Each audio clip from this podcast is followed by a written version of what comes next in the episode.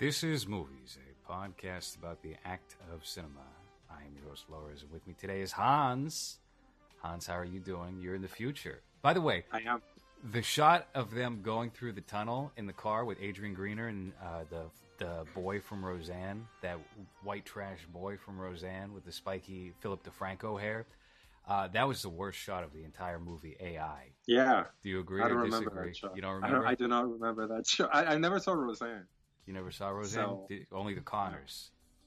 Yeah, Big fan of the I'm Connors. more of a Connors, more of a Connors man. I Started watching once they fired her. I started watching once uh, John Goodman started losing weight yeah. because I'm not, I'm not, I'm not pro fat people. He was heavily distressed by Roseanne getting fired. He was he was wrecked by that. Anti-fat and watching Roseanne. That's my favorite show, but I hate fat people. Uh, yeah, I don't remember that bit. But uh, the thing that, uh, at least from the beginning, that, that shocked me the most was that I completely forgot that Lizzie McGuire's brother was in this movie, and he was just as annoying as he was in that show. That I was probably too old to watch when I watched, but let's not talk about that. No. Well, first of all, the movie we're going to be, I mean, obviously, you know, if you clicked on this podcast, it's the name of the episode. We're going to be talking about the the first Spielberg film we've ever covered on this show, I believe. Steven Spielberg, Asterix, His finest. his finest of the 21st century. You could probably make the argument. Was it? Ugh. You don't think so? What do you? Th- I mean, what what has he done in the past 20 years? Hugo? Martin Scorsese's Hugo. That's the best film Spielberg has produced. Bridge of Spies. What? One of the forgettable old man films he's put out in the past six. Lincoln. Is Lincoln Uh, the best one? West Side Story. produced, right? Did he? He Did he produce that one? Sam no. Raimi's? No, no. No, I don't. I didn't even see that one because it was boring. Why was- would you? It was a boring remake, and nobody remembers that they even remade Poltergeist. Now that's how boring it was. It wasn't even that bad. It was just boring. So That's good though. That's a good thing. Uh, what about the post? Did you end up watching the post? I, I did not watch the post, uh, but I hear No, it no. Some of the, the most noble, noble uh, careers Hard people. working. Yes, hardworking journalists. Yeah. What is that about? Then you got the, the big fucking giant, right? You got Bridge of Spies. You got Lincoln. You got Warhorse. You got the Adventures of Tintin, which you didn't even know what it was when I no, mentioned you it. didn't. You didn't. No, you didn't know what, what it was. You thought it was uh, French property. French. See, here's here's It's the thing. Belgium. It's the same thing. There's almost a zero engagement on Twitter. Twitter's a terrible place, but on Facebook, oh my god, Mama Mia! Oh yeah. Oh yeah. There was a lot of people just upset at the fact that you and I didn't know. yeah, that you were you were big shot me. You were being a snob, and you weren't even correct. So here here's here's a good uh, method of getting some engagement, drawing people into whatever you're working on. If you're bad at Twitter, you just take a screenshot of the tweet and post that on Facebook, and you'll get 200 times the engagement you normally would. And what I did was uh, Hans and I had a back and forth about uh, Boardwalk Empire, about what's his name, Richard Harrow, the character on Boardwalk, and you said, "What is what is this? Adventures of Tintin?" And I said something to the effect of, uh, "Nobody outside of Britain knows what that is." And then you said, "It's French," and you said something in a foreign language that's probably derogatory. Now we didn't learn until I posted it over on Facebook that you were wrong as well. It ain't French at all; it's Belgian. So everybody Yeah, looks like an I asshole mean- now. But I mean, Belgium and, and Netherlands, you know, like all of their productions are either French or what's the what's the other country that's around there speaking Denmark. that language? Because like nobody knows. Babar, I'm sure Babar is like too, Boy, excuse me, Babar. What the fuck is yeah, that? the elephant. Babar, the elephant. Whatever. We we we had it with an accent because he was in Spanish. It was Bavar. Yeah. So that one's probably from Netherlands or or Belgium or something like that. But you know, I- it's French. I was such a little asshole when I was a kid. I used to watch Babar on HBO, and I'd point to my mom and say, "That's you. You're Babar the elephant." because she's queen, right? sure, yeah. yeah. Um, All right, let's go. Let's go down to the the continuing with the list of directed by Spielberg. Um, a timeless call that apparently is a short. Don't know what that is. All right, we're not, we're not the including shorts here. Crystal Skull. Oh, Munich. oh, Munich is ooh, pretty good. ooh. I saw two Spielberg films in the past 20 years. I saw Indiana Jones 4 and I went to go see Lincoln, and Lincoln was painfully dull. Did you not see The War of the Worlds? Uh, actually, I, I liked War of the Worlds quite a bit. I did see that. That was 2005, right? Yeah. Then there's a Terminal, Catch Me If You Can, Minority Report, and then this one. Did you AI. ever see Minority Report? Yeah. That might be a decent one to follow up with this. I, I haven't seen it in a while, but I, I don't remember feeling strongly about it. It is fine. It's fine. It's early, you know, early 2000 sci-fi. I haven't seen it in a while, but I confuse it a lot with the Total Recall remake because they use similar technology. But I, I, I honestly don't. That's the same There's author, nothing that I remember. Isn't it? Isn't it both? Uh, is it Philip K. Dick? Dick? Yeah, I think I think they mo- might think so. both uh, be Philip K. Dick properties. I'm not certain though. I could be wrong about that. But similar to Minority Report, I had very lukewarm feelings about AI, artificial intelligence, and I decided to revisit it out of the blue while I was scrolling Amazon Prime. I've got these Kubrick books from um, a couple years back, one on Napoleon, one on the rest of his films that he did. And there's a small section at the end of one which covers his entire filmography that talks about unrealized projects. And one, I mean, the famous one is obviously Napoleon, which they expanded into its own uh, book.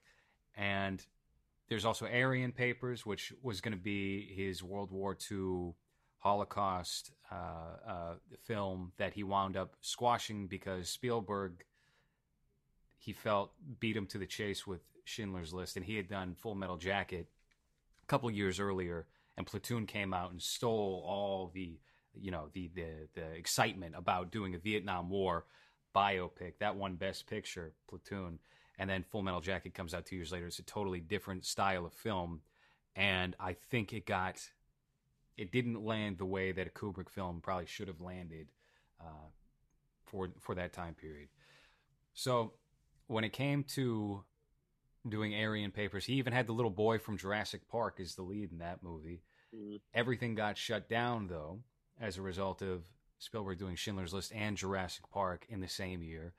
And he just started working at a slower pace. He did Eyes Wide Shut I think production on that began in 1996 or 7. It took three years to film and finish, and uh, he didn't even get to finish it on his terms. He died prematurely. And this movie, AI, was, for a while anyway, supposed to be his next chapter as a director.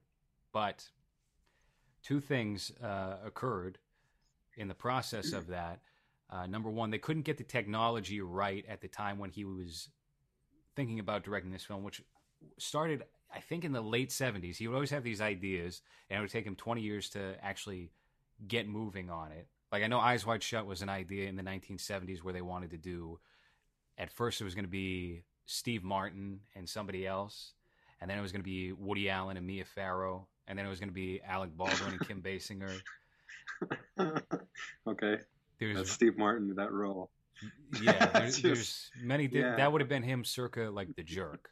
So right yeah. at the height of his career, any any Steve Martin that role really, just any of the of his performances, just I I can't see it.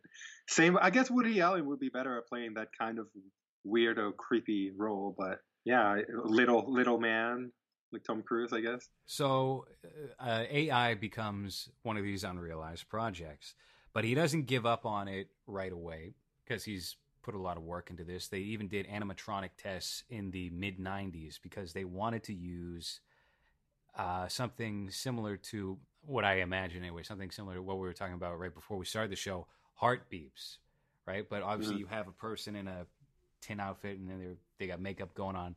I think they actually wanted to use an animatronic little boy, but the technology wasn't there. The rubber face mm. just looked too jarring, I guess and it, it would have been a tremendous amount of work to pull that off.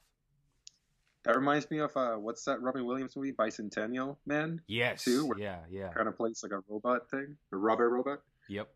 I was thinking about that movie as well. He pops up in this movie, Robin Williams, along yeah, with his uh, voice. some some other celebrity cameos for the the robots. I know uh, Chris Rock was one you didn't catch. Did you catch Meryl Streep? No, I don't think so. No. She was the blue fairy. But the oh, okay. Well, the Robin Williams voice is very obvious, though. Oh, yeah. Like you can you can hear his cadence, and it, it's one of the the thing the voices that narrate at the beginning. It narrates something. I don't remember exactly what it is, but it's very distinctive. His energy and like his you know cadence. Right, um, and he does the uh, the Einstein style voices, Doctor Know, later in the film. Right.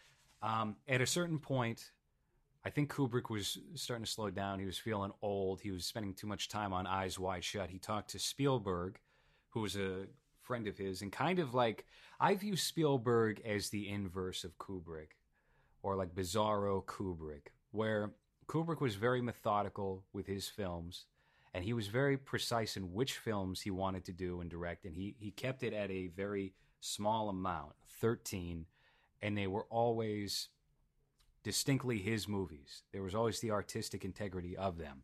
Whereas Spielberg I think it's fair to say he's a very he's he's a high tier director. He's a quality director. Even if maybe I find his work bland uh, he has accomplished directing something like 30 films, all uh, I'm all if not mostly studio projects that he probably if he wasn't Steven Spielberg would have little control over and he has done so successfully. I think a would lot you say people, that uh would you say that Spielberg is Spielberg is the 80s Michael Bay? Uh, yeah yeah maybe. Yes, yeah. I th- I think that could I think that that fits. But because honestly, I, I, feel like he's he's held into higher regard because a lot of us watch these movies when we're little. So a lot of his movies have that nostalgia factor of you know we remember them being better than what they actually are. Yeah. Uh, because I I uh, I became more familiar with his work as an adult, so I, I've never been mind blown by his productions. I just think he's good. Like he's serviceable for the type of movie that he does but I've never thought that he's incredible or amazing or, or anything special other than you know someone that knows exactly how to do that type of movie which is a, definitely a skill but it's not someone that i would put on like a top five top ten list of directors that i like you know what i mean yeah i'm i'm right there with you i think he's a, an important director in the scope of filmmaking he's probably close to somebody like a john ford in regards to what their placement is in film history, where John Ford directed, I, I think, uh, over 100 movies, all the same type of movie, a Western. Yeah. And you have Spielberg, who has done something similar with the blockbuster action adventure genre. And if you take a look at any one of his movies, it's usually not going to be spectacular. It's not going to be that interesting, in my opinion, anyway. I know other people feel very strongly about Jaws and all right. these other um, properties. But I'm I'm in full agreement with you in that there is not one specific Spielberg movie, maybe, that I go back to time and time again and can cite as a favorite of mine. Even Jaws, even Indiana Jones or Raiders of the Lost Ark. Yeah. Uh, none of them particularly um, hold my appeal as something that I I love or um, find tremendous influence in.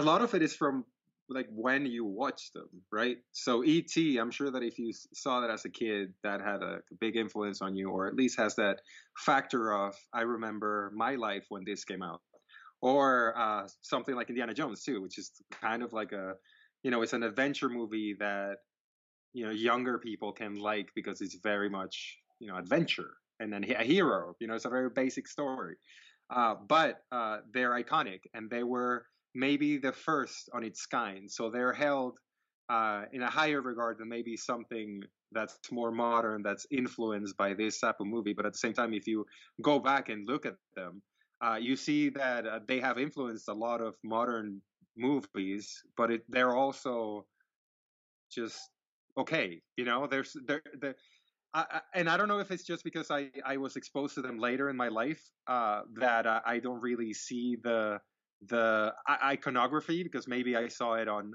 other things that were um, influenced by this. So I don't have that attachment to his work that I feel a lot of people have because they they were more familiar with they grew up with their movies or more familiar with their movies growing up, or the things that they watched you know when they were exposed to movies for the first time. Uh, but yeah, I can't I can't think of any of them that I, that I can say okay, well this shot from this movie like I would love to do, or I, I, go back to it because I'm very impressed by how he was able to manage this. Yeah. Uh, it just it just feels like he was able to do those things because you know there's money in this type of movie, and that's how you get it done, I guess.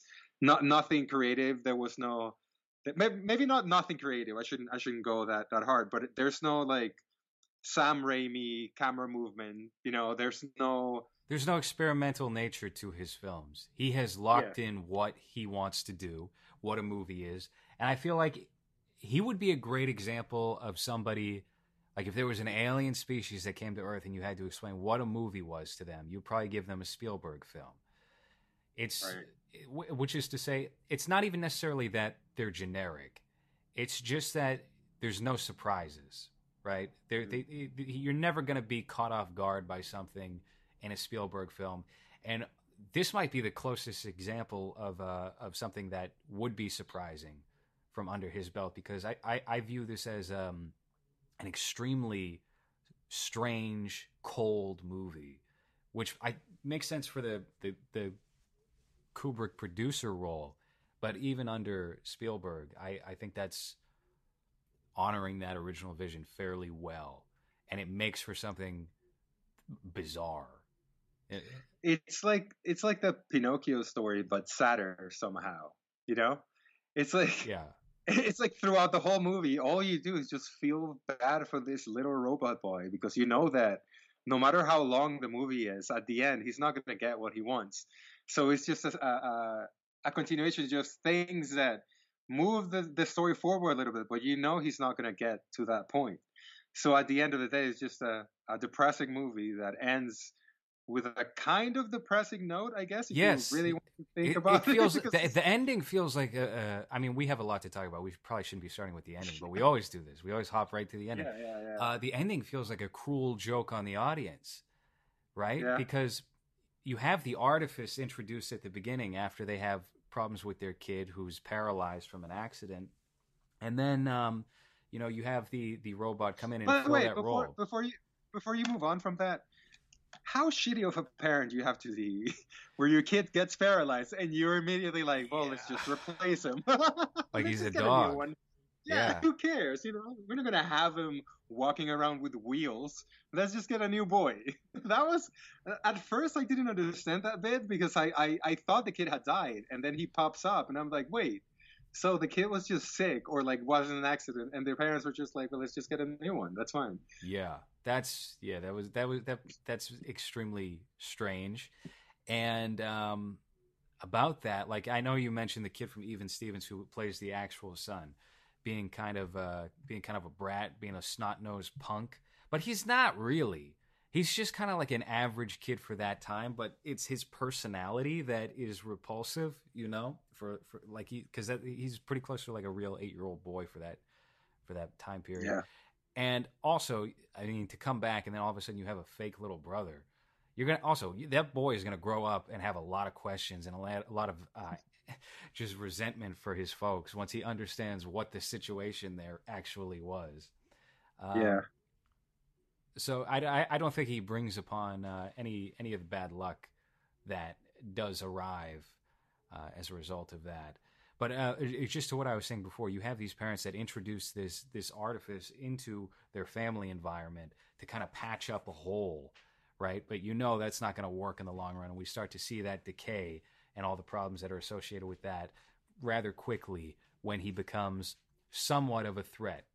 Now, eh, obviously, there's a lot of accidental things here, but same rules apply. And then by the time we reach the end of the movie, where he's the most real thing, I guess, that's left on Earth, which Earth, is yeah. yeah, which is uh, you know wiped out by climate change and um, when I you know when I was a kid, I thought these advanced robots that dethaw him were aliens. Did you did you think that when you watched the movie yeah. 20 years ago? That was my impression. Yeah. Um, maybe it's just the VHS I mean, I, degrading I, some of their facial thought, quality, but I thought that a day ago, not 20 years ago when the movie came out. I thought, I thought that yesterday when I saw it. Yeah, I didn't like when I was watching. I was like, oh, cool, aliens, and then you know. Uh, but yeah. yeah, no. Uh, so uh, by by the time we get there, it's like, all right, it you know it echoes that beginning where you have whatever is desired being put into place, and it's I, I don't know it it just feels very strange, very off because you know it's like this is yeah. this does nothing. This is I mean we don't even know if it does something for the the robot boy David because we don't know if he can feel or, or if he is actually advancing. Now we know through the William Hurt character, Professor Hobby, that there's something different about this David doll. And oh, by the way, that scene is gruesome where he goes and finds out that there's like a thousand Davids that are, and you have the Jeepers Creepers yeah. moment where you know you have the the skinned David and he's looking through the empty eye hole. I was like, whoa, this just got extremely uh, dark. cool. Yes, yeah, yeah, yeah. yeah. That's yeah. that's uh, very unlike Spielberg. So there's I don't know. I think there's a lot of interesting ideas that are in this movie that for the most part has been disregarded and forgotten to time. And also I'll tell you what, a lot of the special effects in this movie hold up fairly well, all things considered. The, the special effects and the CG in this movie, which was put out in 2001, looks better than a good portion of the movies put out in the last five years.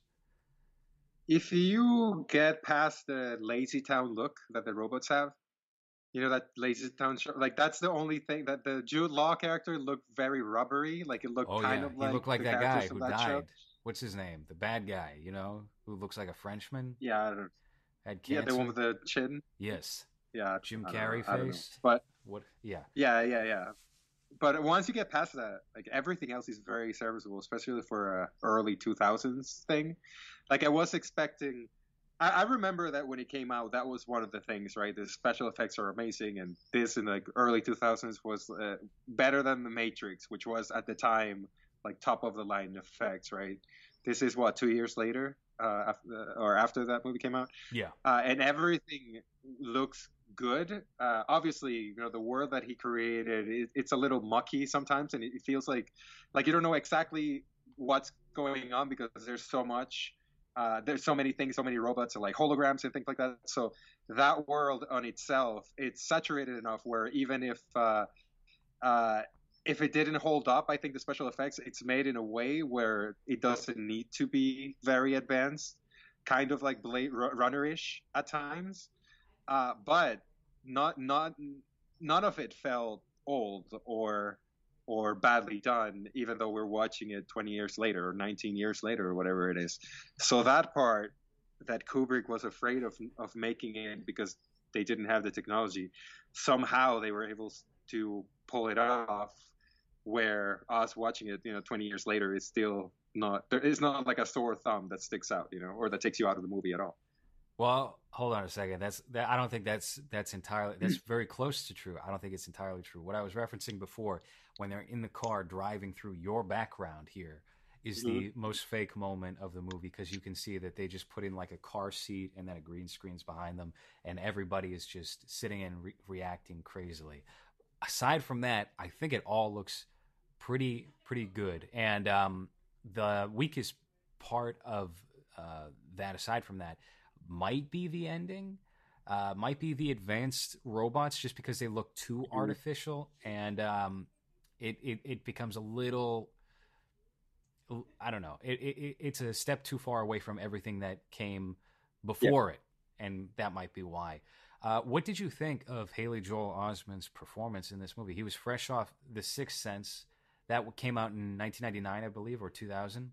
So he was still hot at the time. He was the only choice for this role and the movie is carried on his shoulders. I think I think he works better uh, on Sixth Sense because we don't see him as much. So he's able to play off his adorable little boyness off Bruce Willis, who's our quote unquote main character in that movie, right? So we're not as exposed to this boy who doesn't really have that much to say on Sixth Sense. In this one, he's a robot. He's a little android that doesn't really know that much but we spend the whole movie with him and a lot of the time he's just silent he's just quiet because he doesn't know what's going on Uh, so I, I, I think his performance was great just because I never thought he was a real boy throughout the movie. His posture, the way that he reacted to things, the way that that his face would look like as a reaction to other people talking or other things happening in the room. He was great. He he I, am sure that Spielberg spent a lot of time coaching him as to how to look unnatural in what it should be like a natural situation, and he did that really well. But I don't know if if his character was as, as interesting as you know the one in Sixth Sense, just because there was so much of him, but he, the character didn't really do that much. You know what I mean? Like everything was very emotional for the character, even though he's a little robot. So we do see him cry at times. We do see him get very upset at times or very emotional at how much he wants his mom to love him or whatever. But I, I, I just don't think that there was enough for that character to do to justify two hours and 20 minutes focusing entirely on just him. Yeah. Uh, so at times I, w- I was kind of drifting off just because I understand where the story was going. I understand what the goal of the character was, but there was so much filler where they were trying to show him the different world that was out there for him, but he wasn't really a part of it. He was more of an spectator of everything that was happening around him, and he was just kind of emoting around everything else. That I didn't find his character to be interesting or engaging, uh, especially if you compare it to the the, the little boy from Sixth Sense. Uh, but his performance as a little android boy was great. Like at, at no point I thought that he was a real boy. Uh, so if we're going towards that, then he he was great. I just don't think that the character was, you know, that int- which makes sense. He's a little android with like right, no n- nothing on it, which fine. But to justify the the runtime, I, I I feel like you could have cut maybe 15, 20 minutes of of the things he was exposed by that didn't really affect him at all. Right. It, it's an interesting situation where I think he's probably putting more into the role and getting less out of it as a result of that because he has to be more subdued and less yeah. emotive uh, just because of the basis of that character as opposed to the Sixth Sense where I feel like that's a more one note character. Even, even if that's even possible, just because he has to be upset and rattled right. and depressed looking throughout. He doesn't really have too much to do where he's having fun or you know experiencing different uh, things for the first time like this david character.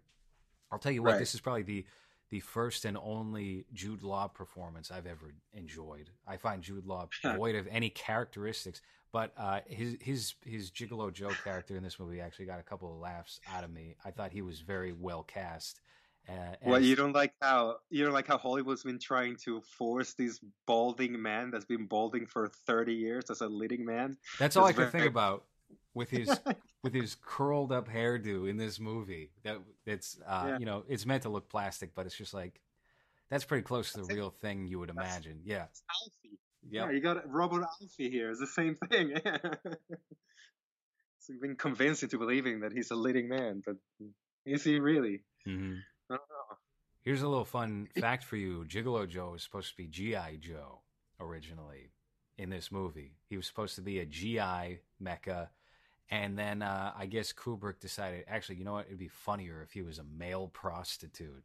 Because uh, you gotta you gotta keep in mind, I think this movie was really starting to get uh, made around 1985.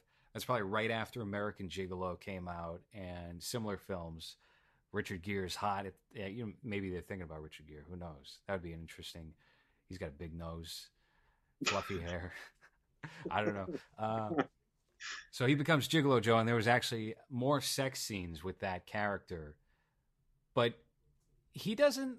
Uh, th- this movie is weirdly, it's weirdly paced. I think if you were to focus more on Gigolo Joe, it would it would it, he already kind of feels outside of the main plot. Mm-hmm. Even though he's the the primary supporting character, he doesn't show up until about 40 minutes into the movie and you have him have a date with one woman and then he moves on to the next date and he's framed for a murder which it, it comes out of nowhere he doesn't have a he, he, he doesn't have a lot to do in in the version of this film that we wound up watching. And you could probably replace his character with any other. Like I, I i understand why he's in there and he's a good comedic relief but it just feels it feels like we're distracting from something and it adds an extra 30 minutes onto the story that maybe we don't need. It doesn't fit with the main uh, goal of the movie. It doesn't fit with the you know we're we're joining this little boy or this little robot boy in his journey to discover life or discover what life is truly about or whatever the fuck the message is.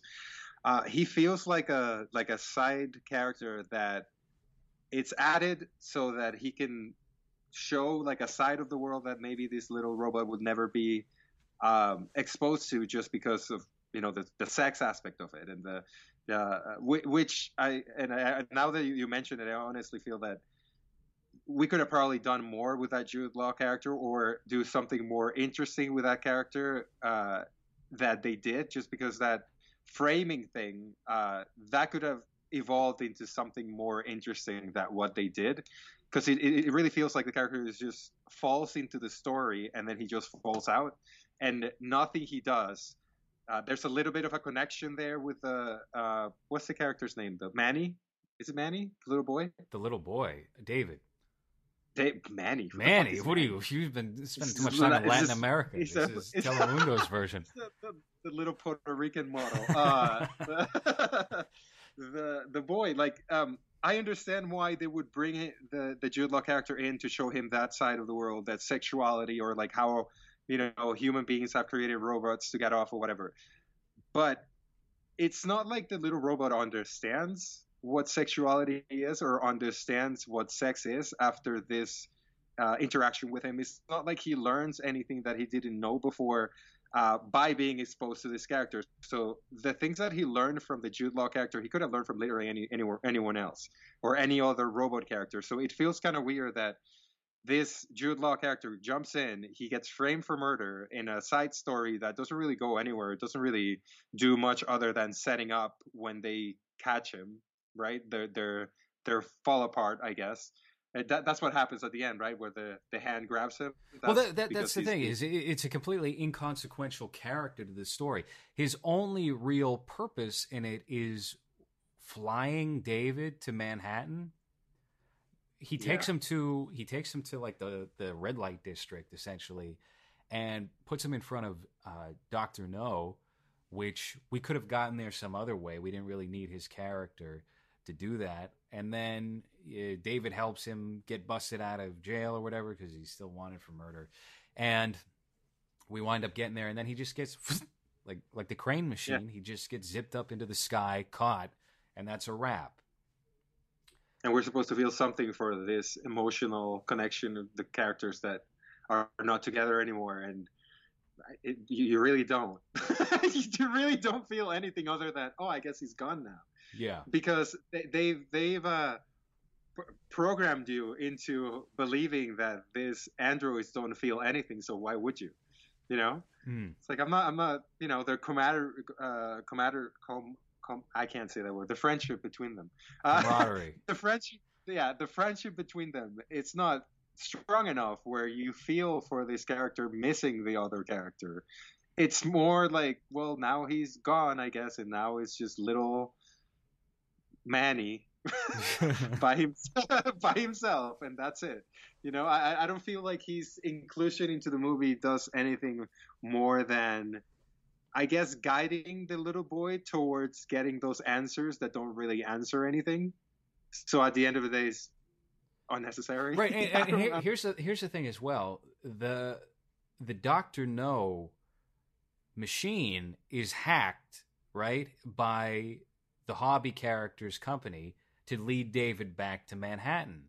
So Jude Jude Law's so, character Gigolo Joe did nothing he did nothing. They would have done something else to shape that character's path in the direction that they had wanted. So he effectively has done nothing uh, aside from yep. fly him there, which the Teddy character probably could have done. You could have had yeah. that Teddy character do most of it. Because even when the little Manny boy was in the in the cage, yes. right? He got a little girl to get set him free right? The little girl was like, "Oh, there's a boy in the cage," and then they set him free. So it's not it's not that the Jude Law character saved them or like did some heroic shit to save. No, him. he saves him. He saves. Yeah, he when he Joe. flies him. Yeah, he just he walks into the little thing, and then Joe is like, "Oh, cool," and it just gets in. Like that's that that's the main conflict of the movie, I guess. The main action scene is that right? Oh fuck, is that isn't that that's pretty sad now that I like I didn't realize that the only kind of action scene that this movie has I, is don't- I, I don't think that's the only action scene. When they put up that fake moon, they uh like the the balloon, and they start wrangling up the the mecha to begin with. There's there's aspects of it with that, and also Haley Joel Osment. I really liked that they did this at the end when they do get to Hobby's building, and then you have the other David reading a book. Yeah. Uh, at first, I'm like, this is kind of cornball. I, all right, whatever. I mean, I get what we're about to do here. But then it, it goes with David being like, no, I'm the only David. And he murders the other David. And it's like, oh, see, well, the, this is a problem. This, as nice and schmaltzy as this whole thing has been, that verifies the truth of it that this is a dangerous situation for one of these artificial intelligence to develop but a, a sense of ego. but then nothing happens. He just goes back to being nice after that. You know, the, he's not like he lost control. That's when he's what's his name? The the the doctor, the the daddy Uh, guy. hobby. Yes. Mr. Mr. Hobby guy, uh, he shows up and he's like, "Well, no, you just don't understand that this is this and this and this," and then and then little Manny is like, "Okay," and that's it. Yeah. You know, we don't really see the manic side of this robot or anything. He's just well, no, no, jealous. no, no, no. of the Ho- fact Hold on. He he tries to kill himself. He's he jumps, He off the jumps, yeah. building. Yeah. he does. He has severe depression as a result of this, where he's like, "There's there's hundreds of me around here. There's a girl version of me, I guess, which is also creepy. Your dead son. You're resurrecting your dead son and doing a female girl. model. What the fuck? There there are Yeah, so many what what what are honestly probably like true to life dark realistic things about the nature of humanity and how we interact with AI and what we would do in bringing back the dead in this movie and it is so unlike Spielberg. Well, that's the that's the thing that that I, I was a little bit disappointed by, especially after knowing that Kubrick was involved in this, because I'm sure that if Kubrick had done it, this would have been much darker and not as corny at times as it ended up ended up being. Because that ending, that ending, that ending, I was just fucking rolling my eyes for the past 20 minutes. The only funny part that I, I it wasn't funny on purpose was when the little alien thing, the little whatever it is, was spending like five minutes to explain to this boy that it would be a bad thing to revive his mom or whatever because of this and this and this. And the boy's like, yeah, who cares? Just I fucking want it." revive her. And that, eh, yeah. Yeah. And he's like, all right. Then why the fuck did we just spend 15 minutes explaining to this little boy who can't understand how bad this will be? And then they do it anyway. So it's just like, who, who are they explaining that to us? Because the little boy did not give a fuck. So what's the point of that? I think maybe Kubrick, just knowing his story of how brutal he is with actors and whatnot, I would love to see what it, what he would have done with this little boy and like what the character would have ended up being or what the movie would have ended up being instead of uh, you know, little little robot boy loves his mom and his mom doesn't, but he wants to, you know, gain her love or whatever, and then we lie to him into believing that he got his mom's love, and then she died within a day, and the end. I think I think no, You but know? I think I think that's all intentional, and I think the Spielberg aesthetic is misleading. I think what's being communicated here is that human nature is inherently selfish, and David adopts that by the end of the movie to get what Okay. he wants. And you have the Spielberg dressing and the John Williams score and the sappy, lovey nature of him and his mom. But the truth of it is exactly what you just said. You have something that you don't even know if he's really feeling these things um, Yeah. because he is an android, uh, bringing back a dead person for his own selfish desires. Uh, you know, fuck the the dad and the son, and you know whatever she might be thinking about that. It's all about David.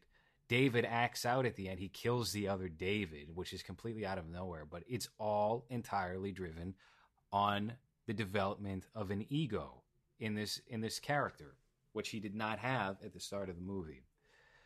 Um, and I I think it was designed in a way where that would go over the casual audience member's head who goes, "Oh, Steven Spielberg, Haley Joel Osment, I'm going to take my kids to go see this." so then the yeah. dummies with with with uh, you know the children who show up, they go, "Oh, well, that was a nice happy ending. He got to spend time with his mom." And then anyone with like a lick of intelligence goes, "That felt very b- bizarre and off and uh, creepy. What what what was the point of that? What is what is that? You know?" yeah, yeah. I guess I'm just I'm just curious as to what Kubrick would have done with this idea like I, I wish that there was like a maybe an early script version of what he was planning to do, just because he was such an interesting worker, not just director, on how his mind worked and how he prepared everything. That I would like to see. Here's something. What his though. idea for it was. I think it was intentionally meant to be misleading, because Kubrick. This wasn't just because Kubrick was getting sick. In 1985, Kubrick wanted Spielberg to direct the movie, and this would have been his first produced movie. So it feels like a, a, a, it feels like an elaborate practical joke. That's what it feels like, or something that's like a like a pill where you just take it in as, in its structure and then it dissolves over time, and maybe the the reality of what's being um, transmitted to you in this movie uh, becomes clearer. So I think he wanted that schmaltzy dressing that Spielberg mm-hmm. offers. Mm. Now, why would that be? Because it's clearly not it's very Pinocchio, but it's definitely not Pinocchio. It's it, yeah. it's if you turned Pinocchio inside out and applied it to the real world, which I I, I don't know. I think that's interesting. I um, and I think Spielberg did a a fairly decent job at honoring what that vision might have been. And, and considering you had Jan Harlan as a producer on this movie, who worked with Kubrick on a number of those films, um, it does a pretty good job of keeping that character trait intact in the film. Yeah. Well, now that you put it that way, you're right.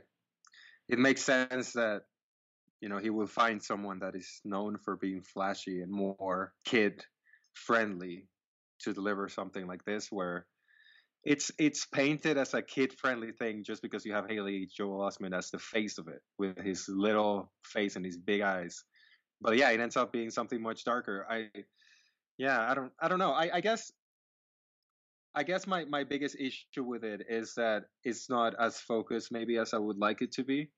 Uh, the length of it, I think, affects that a lot. Um, I, I, don't think it's necessary to have two, what, 220, 215, uh, because there's not enough things that happen throughout the movie to validate it. And a lot of it feels like filler because we're getting to know the world just like the boy is getting to know the world, but then the interactions that we have that he has with that world and that we have with that world are minimal so at the end it, it's kind of questionable as to do do we really need to know that world that we're being introduced to if there's nothing that's going to affect this little boy right. with that world you know what i mean yeah no i, I completely agree with you i think it's the result of uh, david spending too much time with the family but you need all that time with the family to properly explain why he is doing what he's doing. And it becomes it becomes a tricky balance that they're trying to maintain where there's so much of the world that they want to develop and show you, but we've already spent about 50 minutes with the I mean no disrespect to the actors, they're fine enough, but they they feel very like TV actors, TV yeah. drama yeah, actors. Yeah, you know, they were cast with that idea in mind that they're not the stars, but we spend so much time with them, you know, um, and it becomes a problem. I think. Do you really? Do you think a lot of it is accomplished though with the time that we spent with them? Because even though it, it feel I don't know how long we we stay with them. I'm assuming it's a long time because uh, I remember checking the time of the movie after thinking that I had seen a bunch already and it was only about an hour. So I'm assuming that it's about half an hour at least that we spent with the family and him. But the interactions between him and the family, I don't think that enough happens in that time for us to go from we're to get him and this is a huge decision to get this little boy because you know it's a little android and he's not real, whatever. And then we're gonna get rid of him. Like that jump from one to the from one decision to the other, at least to me, happened very quickly or like not not enough things happen in between everything seemed to be kind of like an accident the the things that were happening as a reasoning for them to get rid of it you know everything was being kind of uh, um, triggered by the older little boy and all of the accidents kind of looked bad but not they're not really like the the one with the scissors thing like that was exacerbated because of the reaction that they had to it because it's not like he was coming at it like this. You know, he was very innocent with the scissors. Same when he was like grabbing his brother. He was saying, protect me, protect me, yelling it out because he was afraid. But then they only saw when he fell, which looked like, you know, he was trying to drown him or whatever. So a lot of the the the decisions that they made to get rid of him or the actions that led them to that decision seem very very like like they had to happen for the movie, movie to move forward. You know, everything seemed very convenient uh, for them to say, okay, well, we don't love this little robot anymore, or we don't care about this little robot anymore because these one, two, three things that happened, and and that's it. We're just gonna get rid of it, and and but we still care enough for him where we're not gonna kill him, or we're not gonna make, make we're gonna make sure that they don't kill him or get rid of him.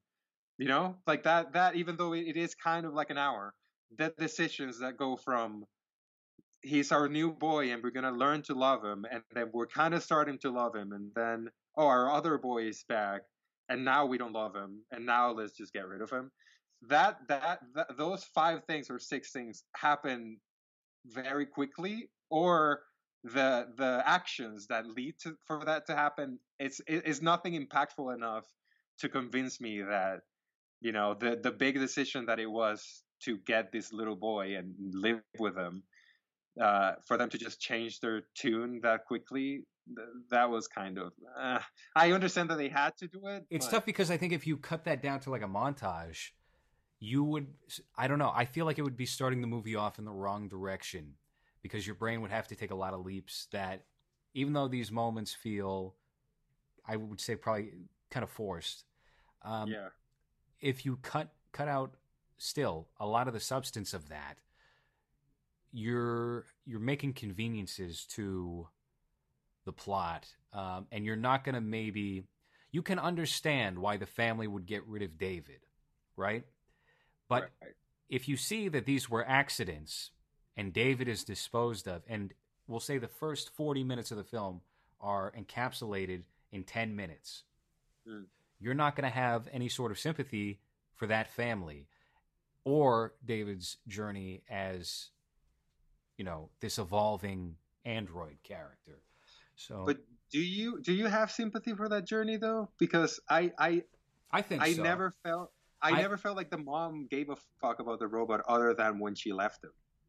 Because it was always kind of an odd interaction. She was trying to warm up to him, trying to like be nice, but it was still kind of awkward. It was still kind of off-putting. She was still kind of like, eh, not entirely sure, and then she yeah. felt bad when she got rid of him. So his love for that mother figure was programmed into him. It wasn't because you know she earned that love. You know, right? Yes. No. No. No. So, I think you're. I think you're absolutely correct. And it's. A, I mean, Jude Law says. Um, at one point, he's kind of sitting David down and lecturing him about mm. whether or not they can actually love the mecha Yeah. He says, "No, she just loves you know how you make her feel she doesn't actually love you and i think you're completely correct in your analysis of her relationship with david where she's the family member that gets the fond uh, she's fondest of him of the three but to be able to get to a point where you're setting him go in the forest like a, like a wild yeah. mangy dog or something uh, clearly you know the love was not there it yeah. was not that deep so um, yeah, I know. I, th- I think you absolutely do have a point on, on the topic again of um, of Joe, the Jude Law character. You know, it does. You know, it, you could have like a very strong ninety minute movie in this if you do cut down the beginning somewhat and you cut out that Joe character. Although I I think uh, Spielberg or Kubrick was trying to be like, well, this is David's uh, um, escalation into no, no, Oh. no. I was well. That's kind of the, the Teddy, right?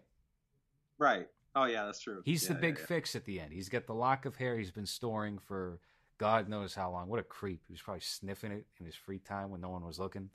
Joe, Oh, stop! Stop acting like you didn't want a teddy after the movie was. on. It's just like I want a little teddy to be walking around, cutting my hair at night. yeah, collecting the hair. He's a he, he could work at a barber shop. He could be reapplied. I think I think that Teddy's the best character in the movie, personally. yeah, yeah, yeah. yeah. Who's the Um, voice? Uh, he's a he's not a famous actor. He's a voice actor who's done GI Joe and Transformers. Somebody in the '80s. Um, yeah, no, I, I I think maybe they were trying to communicate with Joe in the the red light district. Well, I, I'm forgetting the name of that portion of town. Um, everything is like specifically outlined in the in the film. Um, do you remember the name of it? No.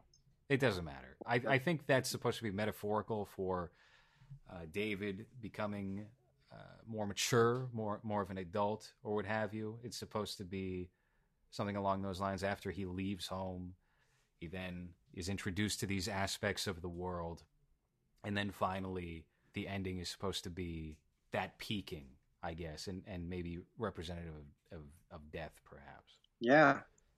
I don't. I don't know. Let me see.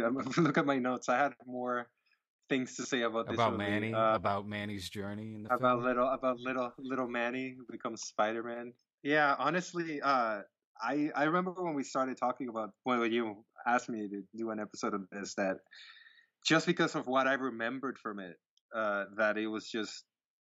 And I think the first time I ever saw it was on TV here. I didn't even see it in the theater or DVD or anything. I think I saw it on TV, uh, and it was just long and slow and difficult to get through. And for whatever reason, this time, uh, maybe because I was paying more attention, but I didn't feel like it it was that difficult of a watch as I thought it would be.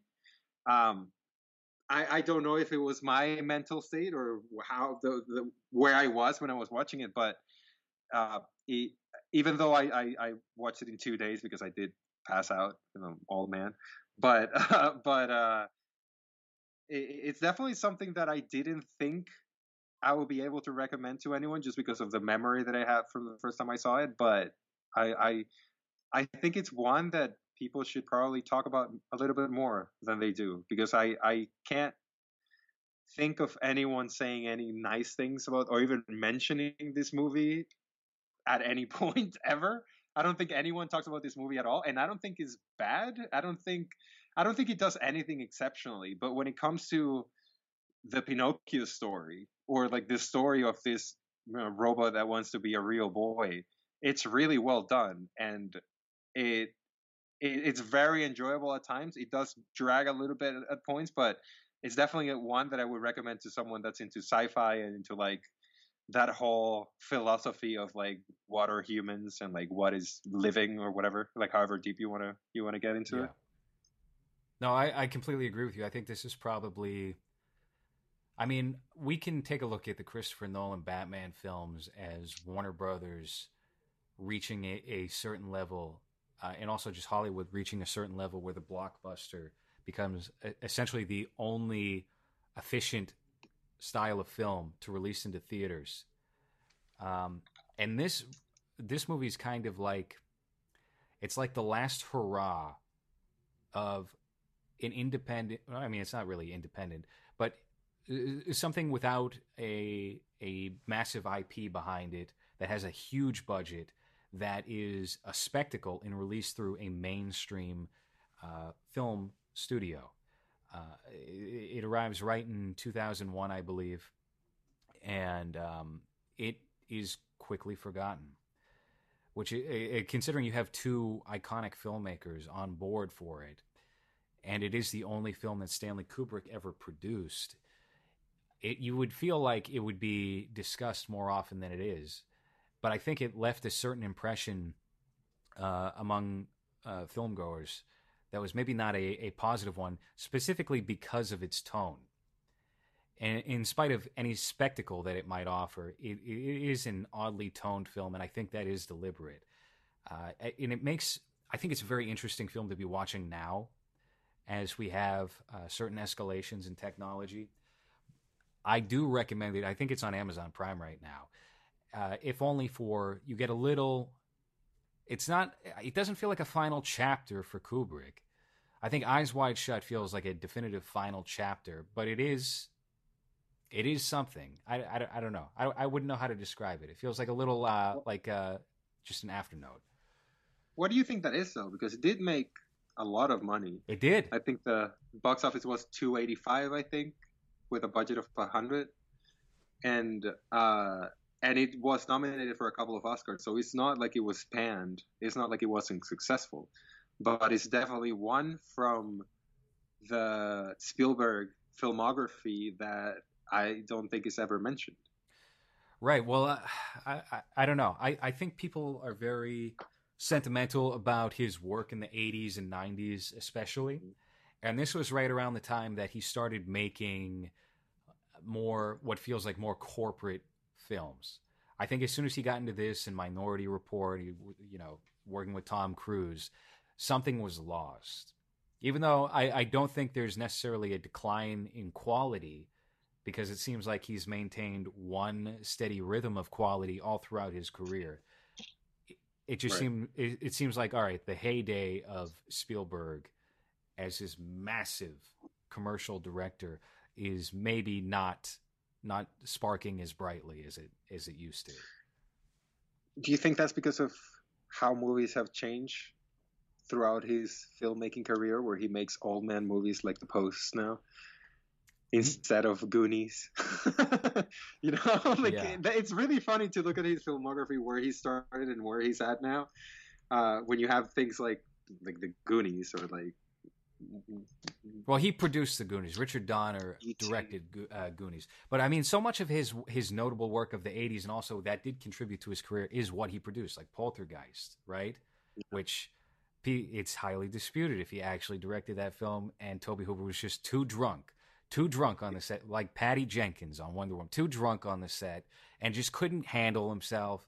And Spielberg had to step yep. in and take over. Now he's doing War yep. Horse, and and and then he rented what studio to have the little girl? What was oh, the? I don't I don't know anything about Heather O'Rourke of Poltergeist. What? Uh, no, that actually didn't. That did not in, involve Spielberg. You can. There's a lot of speculation about Spielberg and his activities, but the the the Heather O'Rourke thing was a TV uh, studio, TV producers being very creepy. Very that that's a that is a disturbing story if true. Yeah, he's yeah. just in the crowd. So he just showed up for the taping of Saved by the Bell one day. Yeah. Yeah. Oh my god. Yeah, he. I mean, he had the Twilight Zone movie. He had E.T., Close Encounters, Raiders of the Lost Ark.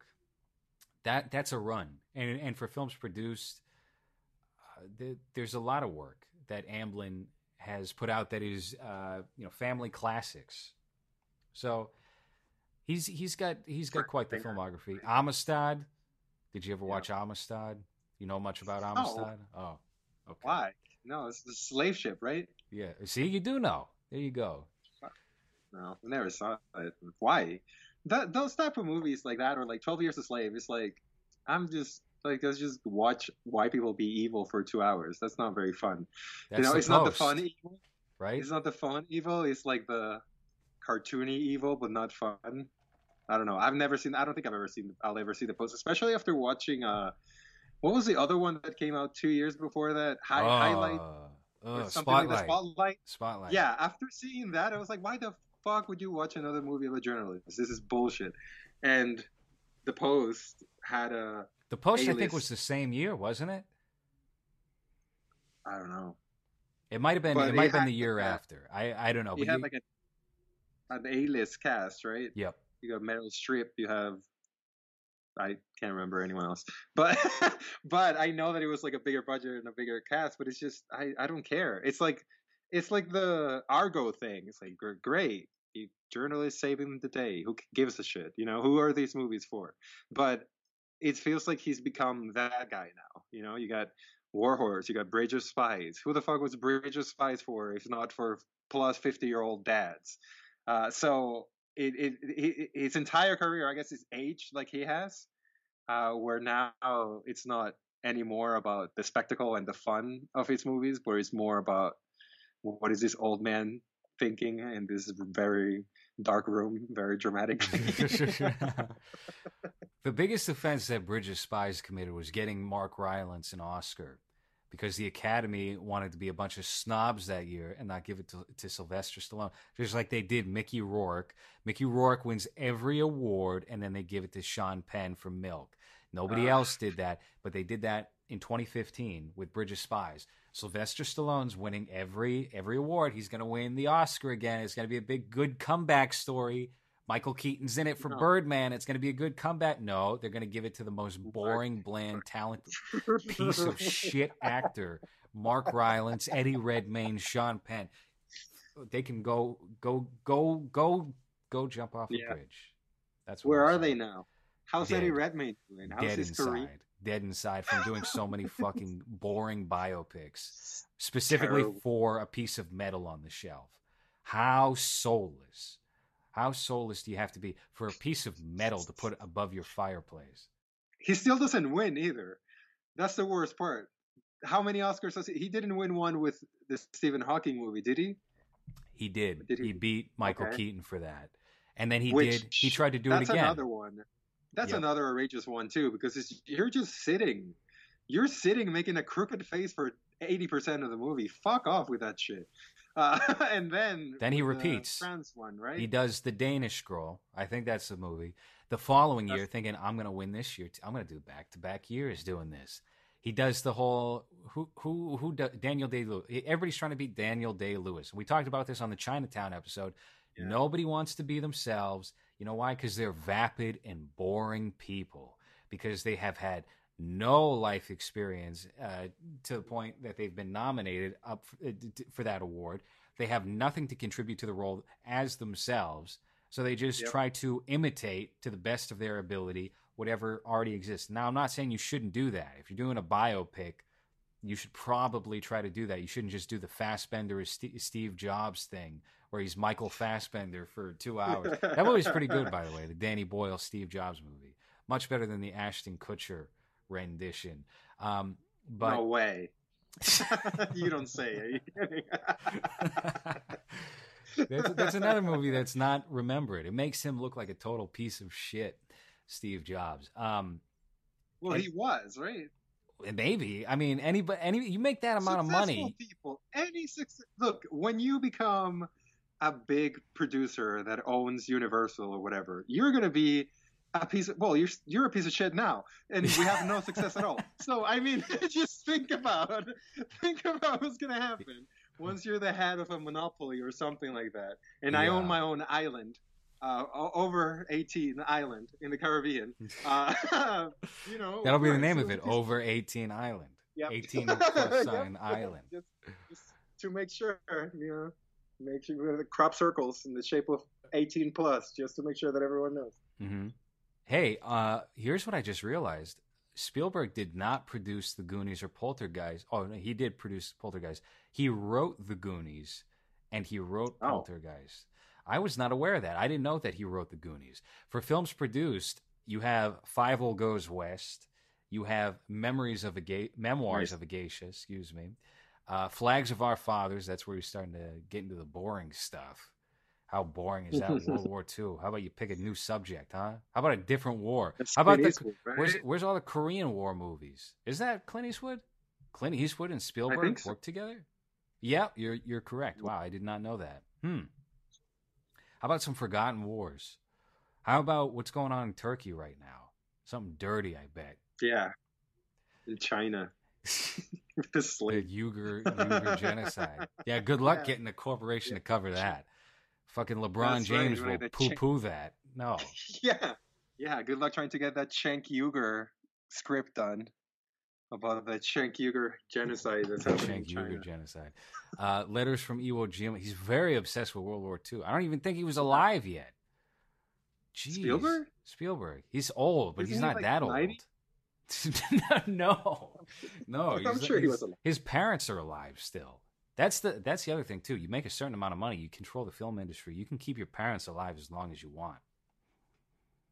Yeah, look at Ben Stiller. they died now. He's 74. Fuck off. That's not young. That's young nowadays. 74? 74 is not that old. You take a look at a 30 year old, they look like a. Look at Haley Joel Osment now. He's older than both of Look us, I think. Yeah. look, at, look at you and me. Uh, fresh faced 30 year old and a fresh faced 35 year old in a couple of months. Yeah. Uh, yeah. yeah.